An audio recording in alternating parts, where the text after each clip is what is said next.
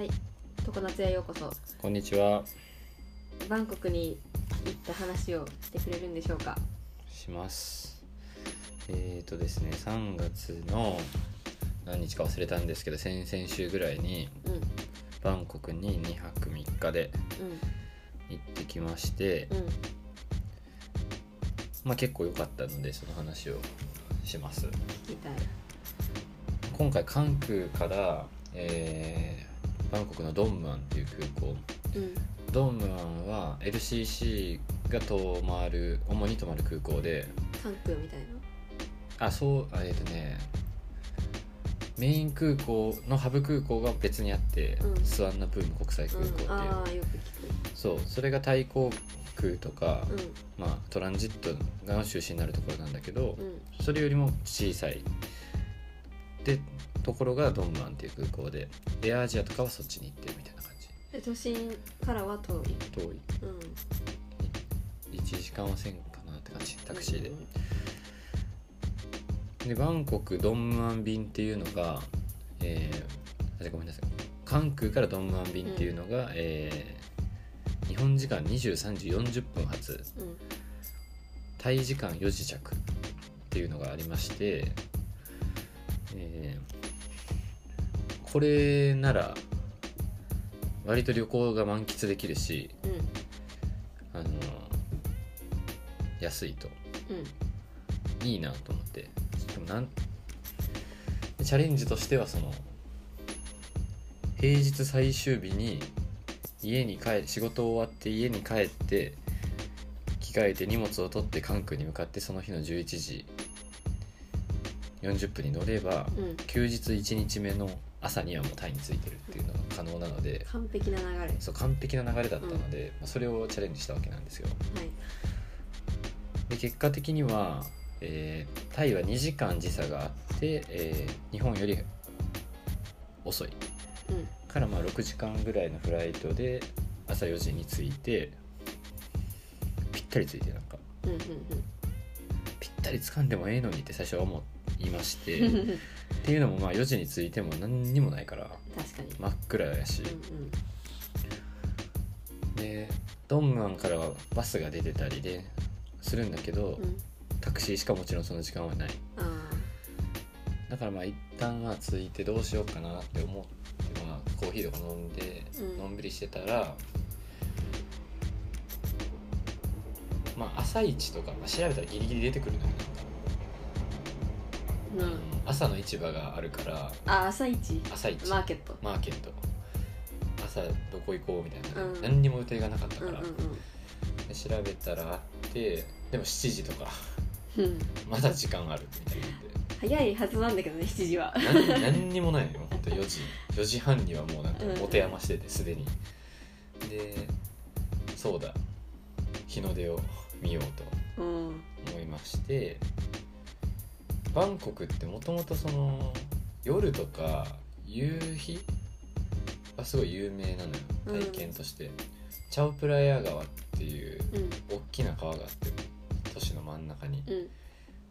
東主に東西に、えーと南北に流れてるんだけど、うんチャオプラヤ川沿いに見る越しに見る夕日うん。をなんかルーフトップのテラス席で見た見ながらうん。カフェとかっていうのはなんかイベントとして知ってるからじゃあ川のその夕日が見れる有名なテラスの反対側に行けば朝日が見れるのではと思いましてうんうんうん。ああなるほど。そう。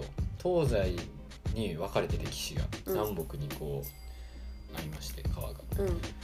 で西に日が沈むからおそらく川の東側にそのテラスがあるわけやん。うんその川の反対側行こうと思って。うん。でまあ方針決めて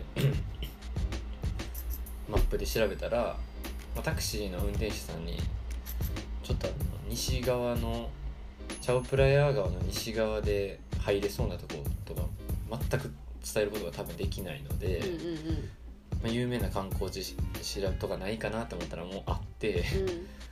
それがワットアルンっていうお寺でうんうんで俺も多分何回か行ったことある。まあタイにはもう5回目ぐらいだったんだけどうん。多分1回目にみんな行くところ。メインの観光うん地、で川沿いに、えー西側にワットある東側にワットポーっていうお寺がうん。ありますと、まあ、とりあえずここ行ってその辺の川沿い歩こうと思ってじゃあワットあるんって言ったら「あオッケーワットあるん」ってタクシーな運転手になりまして、うんうん着いた、まあ、1時間1000ぐらいちょっと空港はやっぱり遠いからうんうんタクシーで。言うて5時過ぎ。5時過ぎ6時前ねもう5時半とか。であの川沿いだからうん市内をめっちゃ通り抜けて川沿いに着くから、うん。なんか車通ったりで、うん。なんかお店が開いたりはしてないけど都市の中通ってるなって感じなんだけど急に川沿いの何もないとこみたいな降ろされて、うん。あれ？ってなっていや自分で言ってきたんですけどね、うん。みたいになって合ってるけそうどそうそう。本当にあの Google マップとかも普通に繋がってたから、うん。別にただ何にもないとかではないんだけど、うんうんうん。合ってんねんけど、うん。ほんまにその瞬間は異国の地にただ一人感が半端なくて真っ暗で誰も歩いてなくて電気もそう電気も全部消えてて。でなんかお寺の中にはタクシーで入れないからうん。その川沿い川とお寺を挟んだメインの幹線道路みたいなうんうん。ここ入っていったらお寺だよみたいなところで降りたの。であのどっから入るんかなとかお寺って普通開館時間とかあるよなとか何にも考えてなくて、うんうん。ただそしたらあのお坊さんがお坊さんタイのお坊さんってオレンジの袈裟を着てて、うん来てる。で歩いてるんだけどお坊さんがスーってその横を通って歩いていったから、うあお坊さんは入れるかってなってまあそらそうやなってなって、んうん。で恐る恐るお坊さんの後ろついて行ったのよ。そしたら入れて、うん。まあ後から分かったのはあのワットアルンは広い敷地内の一部のお寺、まあ、境内というか、うんうん。に入るところにまあ入館料が取られて、うん。多分それ以外は大丈夫みたいななるほど24時間空いてんのかなうん。みたいな感じで。だからねでその川があって川から向かい岸まで渡る船とかが出ててうん。うん朝から通勤にも使う人がいて。うんだから5時半ぐらいのワットアルンまだ日が昇ってないでもちょっと明るくなってきてるみたいな。めっちゃシルエットが綺麗で。でそこの朝の準備に歩くお坊さん。竹ぼうきで道を掃いて掃除するおじさんおばさん。川のボート発着所で人の出入りをぼーっと見てるおじさんみたいな。あと自分みたいな一人でなんでか知らんけどいる観光客みたいなあ同じような人はいたんだいたうん。数人みたいな。静かでうん。綺麗なね時間だったんですよ。で、まあ、川沿い歩いてどこら辺が綺麗に見えるかなって思いながらうんのんびりしててもうその時間がもうすでに美しいといううん感じ、うんうんでまあ3月は寒気なんですよタイはうん。うんだから全く雨が降らないタイといえばスコールなんだけど。3月は確かまだ1日も降ってないって現地の友達が言ってたんだけど。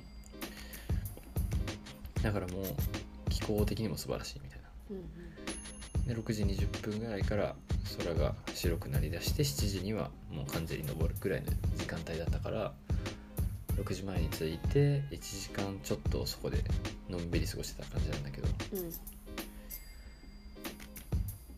空が紫になってオレンジになってどんどん白くなっていってみたいな、うん。で青に近づいてみたいな。っていうのがもうものすごい綺麗で何にもしないんだけど。でチャウプラヤ川って汚いのよ。うん。透明度ゼロ。でも透明度ゼロってことは反射率めちゃくちゃいいわけ。なるほどなるほど。そう。だから日の出がねすごい綺麗に映って空の色まんま川になるのよなるほどね。この発想はなかったって俺も思いまして。そういういいところが あったのかと、そうそうそう。でグルスキーっていう現代美術家がいましてう、ん。アンドレアス・グルスキーっていう写真を撮る写真家の芸術家なんだけどこの人がバンコクでシリーズを作っててうん。バンコクのチャオプラヤー川の水面をすごい抽象的に写してる写真家なんだけどうんうん。なんか川の景色の芸術作品って、うん。あの透き通った川とか美しい透明度が高いとかなんかその日の光がすごい鮮やかに光ってるみたいな。うん。写真をがえ写真とか絵があると思うんだけどイメージされがちだと思うんだけどグルスキーはそのなんかもう油とかゴミとか汚れとかがもう浮かびまくるチャオプラヤ川の水面をめっちゃ綺麗に撮ってんのよ。うんうんでそれめっちゃいいなと思って。でバンコクの華やかな都市成長の裏ではこんな問題もありますよっていう感じにも見えるしうん。うわめっちゃこのいろいろ汚れとか油とかいろんな色とか混じり合ってるけどでそれらは一個一個はすごい問題なんだけどなんか総合体として見たらすごいそれはそれなりに綺麗っていううんうん。新しい美観みたいな美的価値観みたいなのを映してるようにも見えるしうんわかるでそれがもう最高に好きなんだけどまあそのバンクシーバンクシーじゃないグルスキーっぽいうん。バンコクの写真を撮れるかチャレンジもしててうんうんうん。でこう日の光をこういろんなピントの合わせ方したりとか明るさの調整したりとかしてやってたんだけどただ綺麗な写真になってああダメだ俺が撮りたいのはただ綺麗な写真じゃないんだって思ったりとかして、っうん。ていうほんまにことで1時間以上やってたんだけど。まあつまりですね。でその後、えー日が昇りきったら、まあ、ちょっと人通りも増えてきてうん。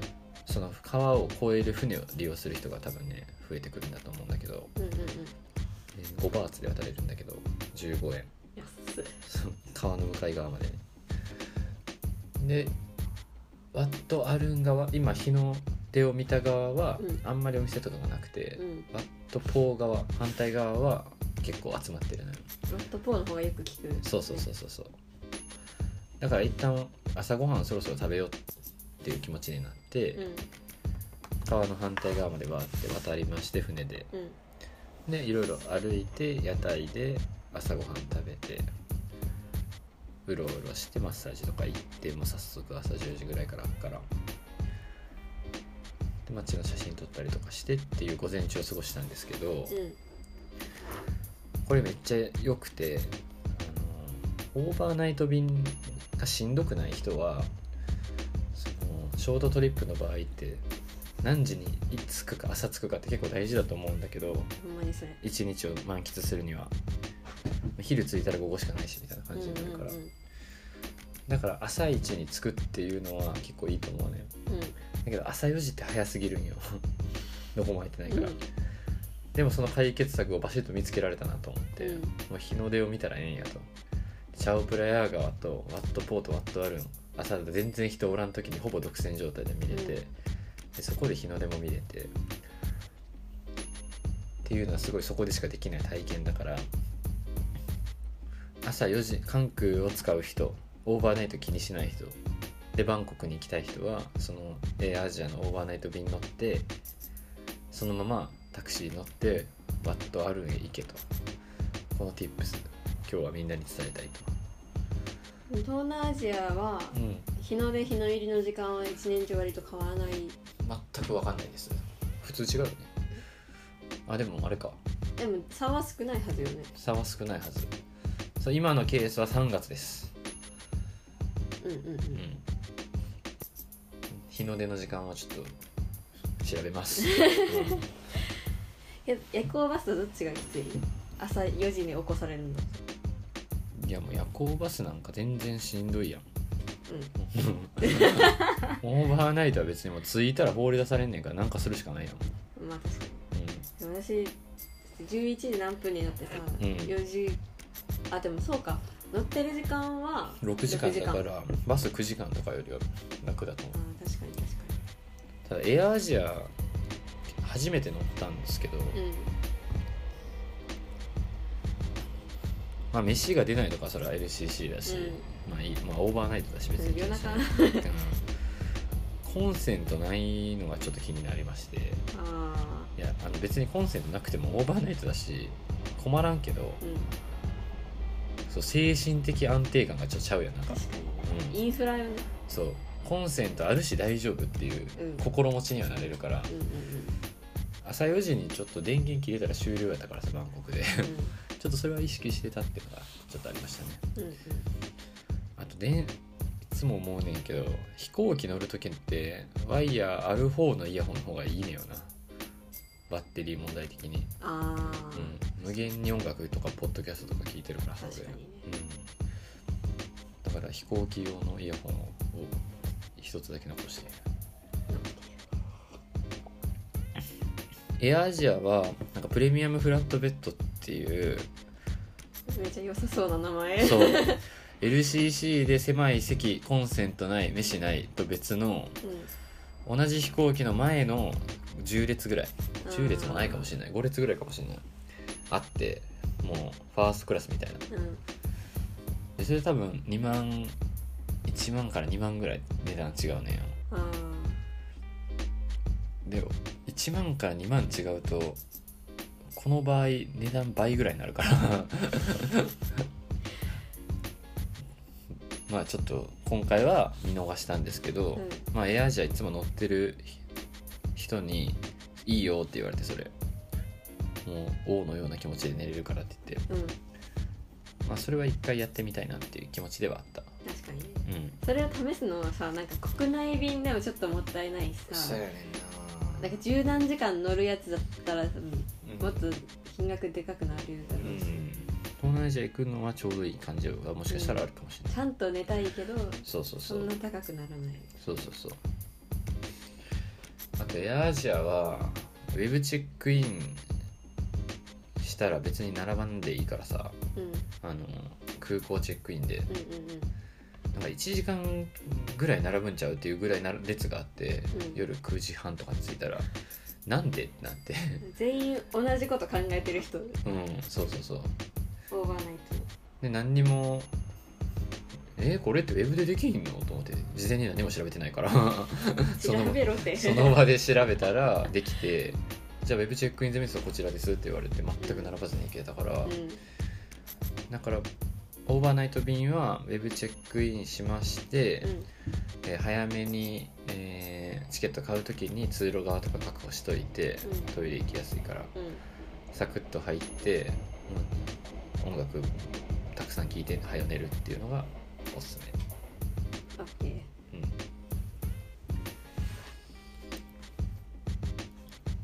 だから 2, さ2泊3日とかの旅行がやっぱり社会人になってしまうと増えてきてて、ね。私4泊5泊したいんだけど。ーうん。したいんだけど、まあ、そうなってきた場合はまあ体力の許す限りオーバーナイト全然していきたいんで私は。うんうん。その時には朝しかできないこと例えば日中だったらすごく混んでるところに朝行くとかうん。入れたらねうん。日の出見れる場所探すとかうん。っていうのはなんかいけてるなっていうのが感想です。確かに。あとねタイのタクシーの運転手さんうん。Google 音声入力で会話できた。素晴らしい。うんなんかめっちゃ喋りかけてきてくれて、うん全く分からへんねんようん。タイ語で「ごめんごめん」みたいな感じで言っててうん「えーみたいな 話してたらあの Google マップ iPhone の Google マップをカーナビにしてんねんけどうん。でそれパッて取って自分でうん。で普通に喋りかけて音声で、まあ日本語で「お寺の名前は何ですか?」とか言って やってくれて、うん、会話ができた。21世紀素晴らしい、テクノロジー使っていかないとね。うん、思いましたね。なんか根っこがいい人だから、うんうん。うん。テクノロジーさえ許せばいいリレーションができた。タイはいろいろ話したいことがねあるんですけど、まあ、そのメインの一つがこのチャオプラヤ川沿いワッとあるんで朝日を見るっていううん。ことなので、まあ、今回は一旦こんな感じで終わろうかなと思いました。か旅の満足度は朝の使い方にお。よる。っこよくまとめた。うん。そうでしょ？実際そう、うん。なんか最近いやもう終わろうとしてたんでなんかちょっと最近と言う たけど、うん。例えば有名じゃんその京都とかも朝行けとかさせやな。そう。観光客爆ゴミするから、うん。いい写真撮ったりとか、うん。静かなお寺とか体験するなら朝行けって。な朝の使い方なんですよ。うん。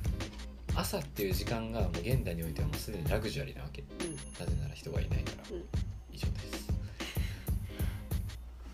よし。では。じゃあ。チャオ